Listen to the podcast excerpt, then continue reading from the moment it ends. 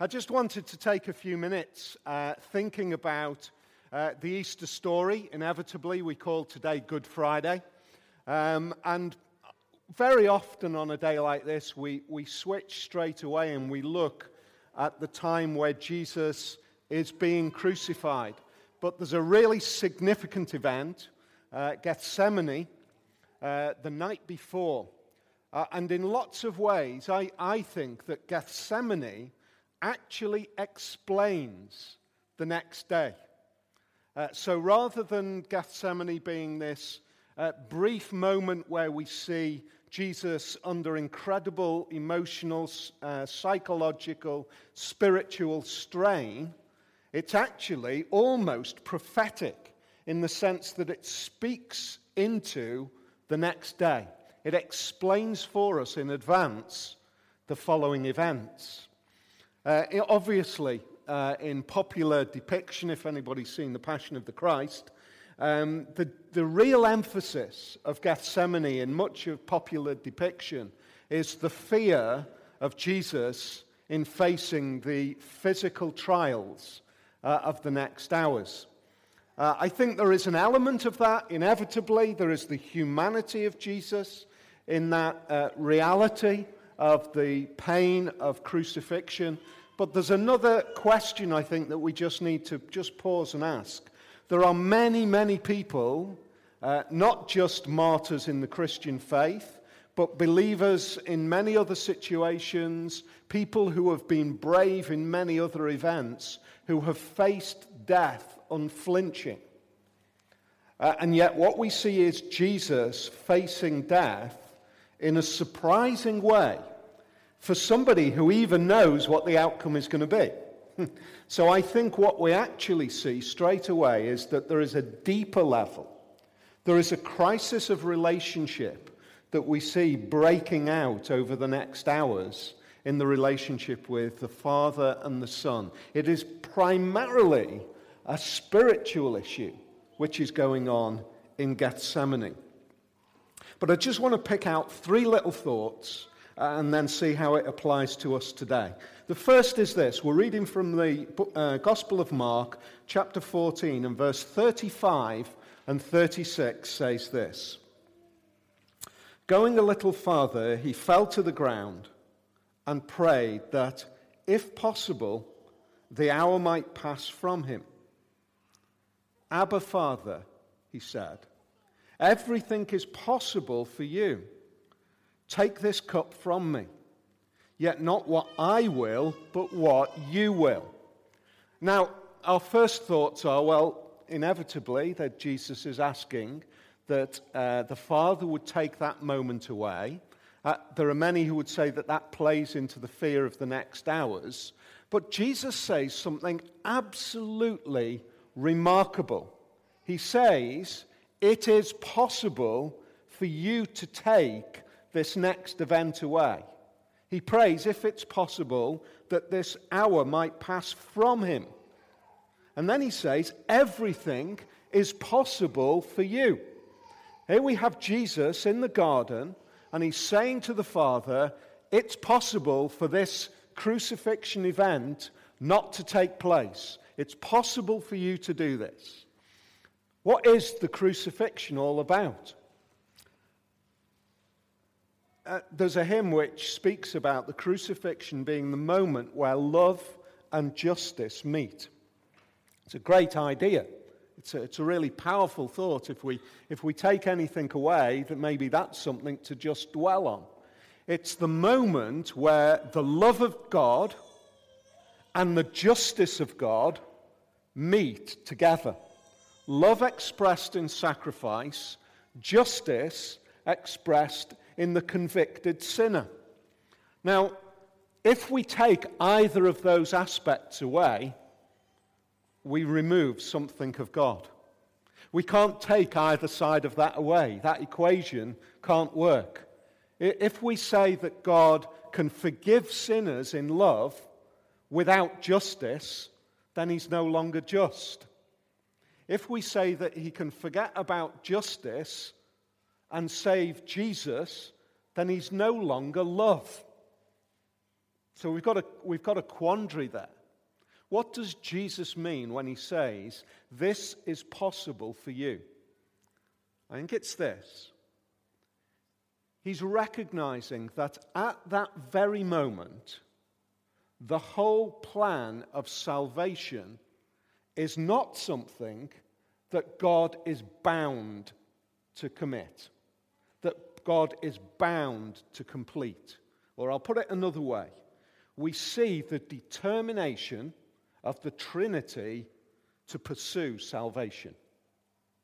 In other words, God is at that moment in the Father, in the Son, empowered by the Spirit. Jesus says it's possible. How is it possible?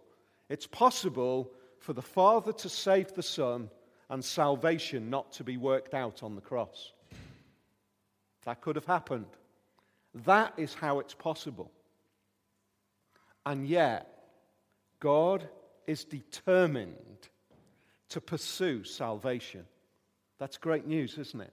It's great news that at that moment, the Father and the Son did not back away, but they made sure that the plan was enacted. So that's the first thing. There's a willingness of the Trinity to pursue salvation. The second thing that we see is the contrast of Jesus to his disciples. They went to a place called Gethsemane, and Jesus said to his disciples, Sit here while I pray. Then he returned to his disciples and found them sleeping.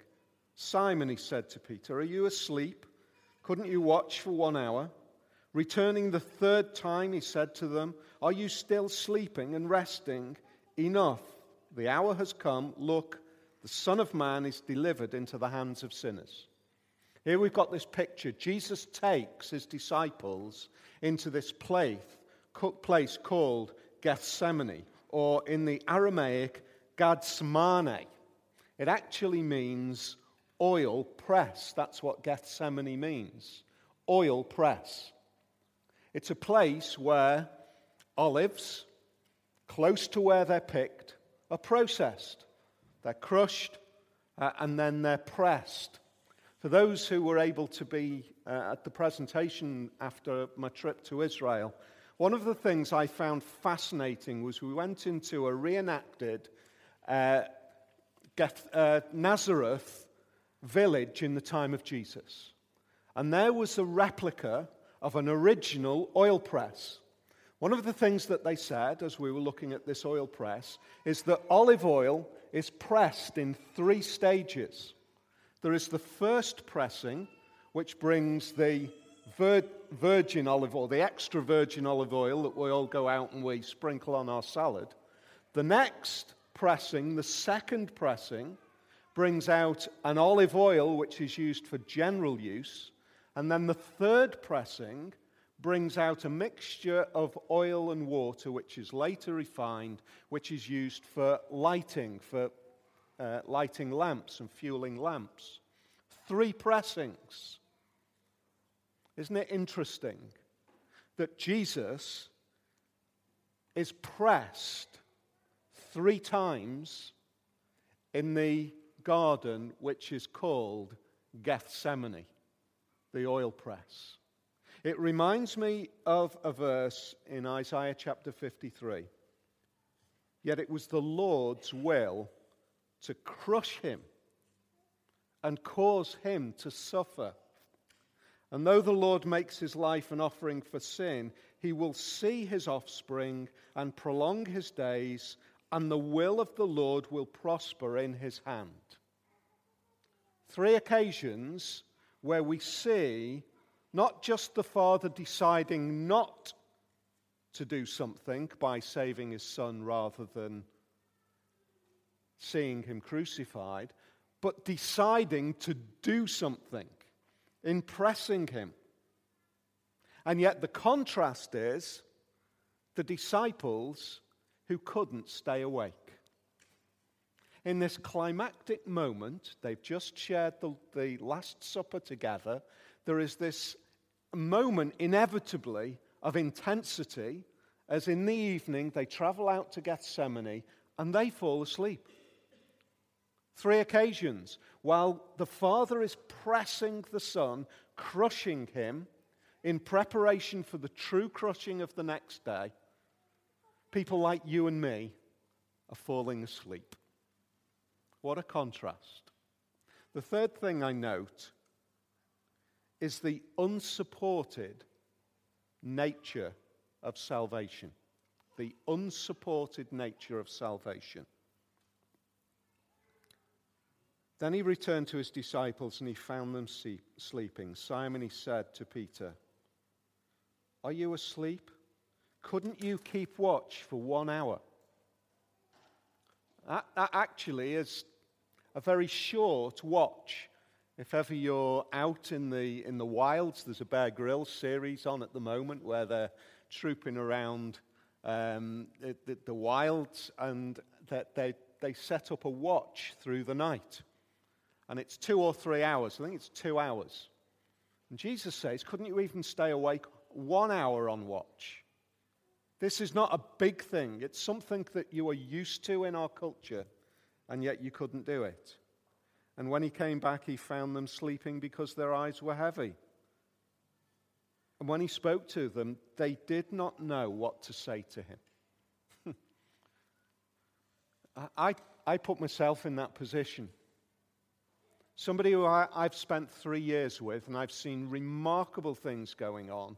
Everything tells me that there's something dramatic happening in the next hours.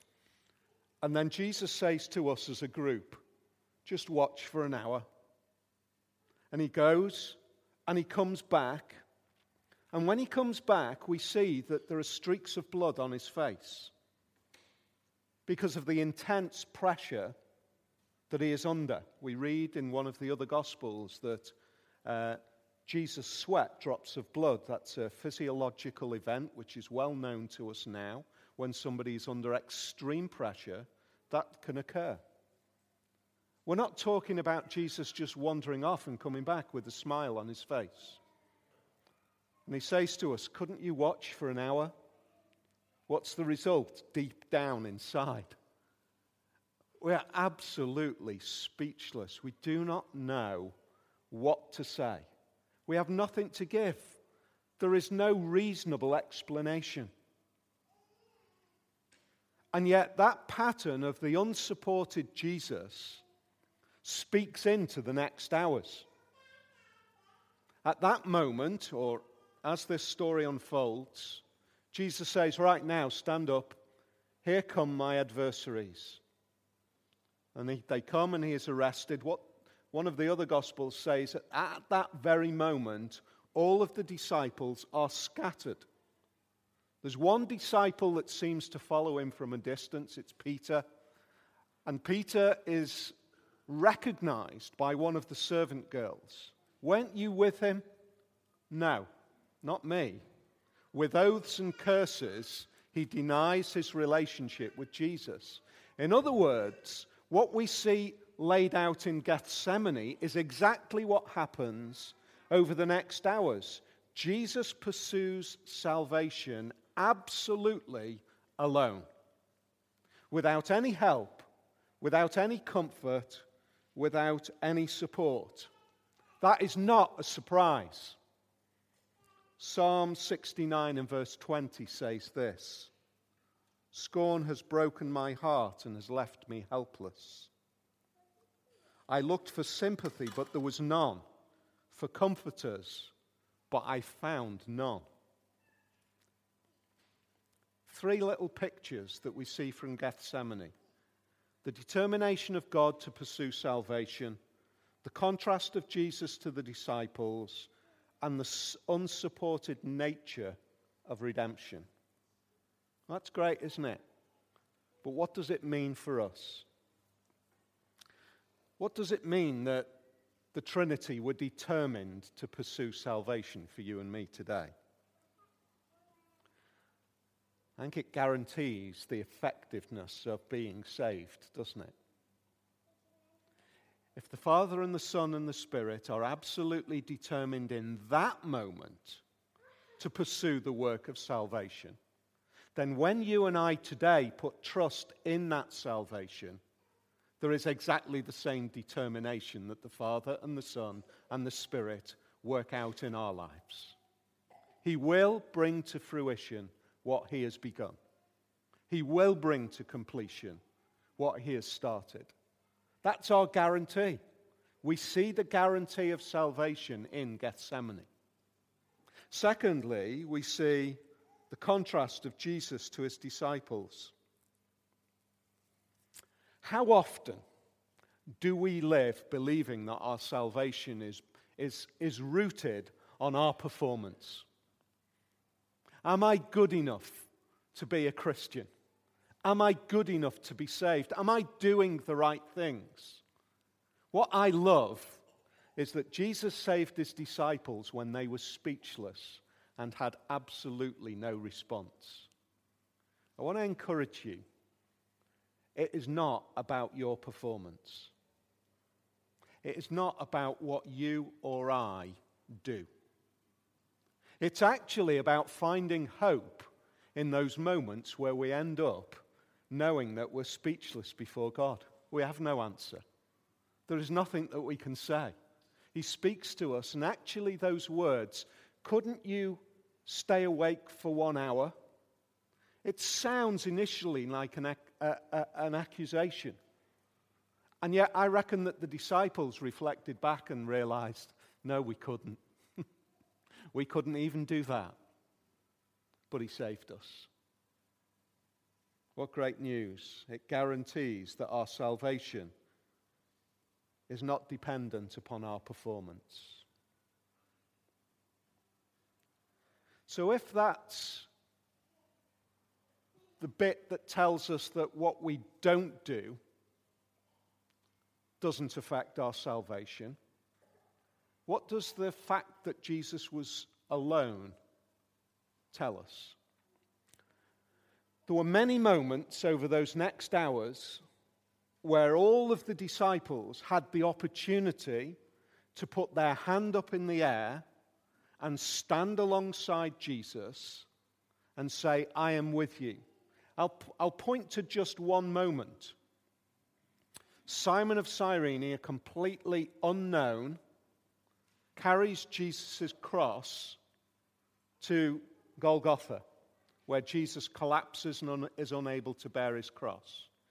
If any of the disciples had been what they had previously been, they would have been walking alongside him as he made his way, and they would have been the first port of call to carry the cross with him.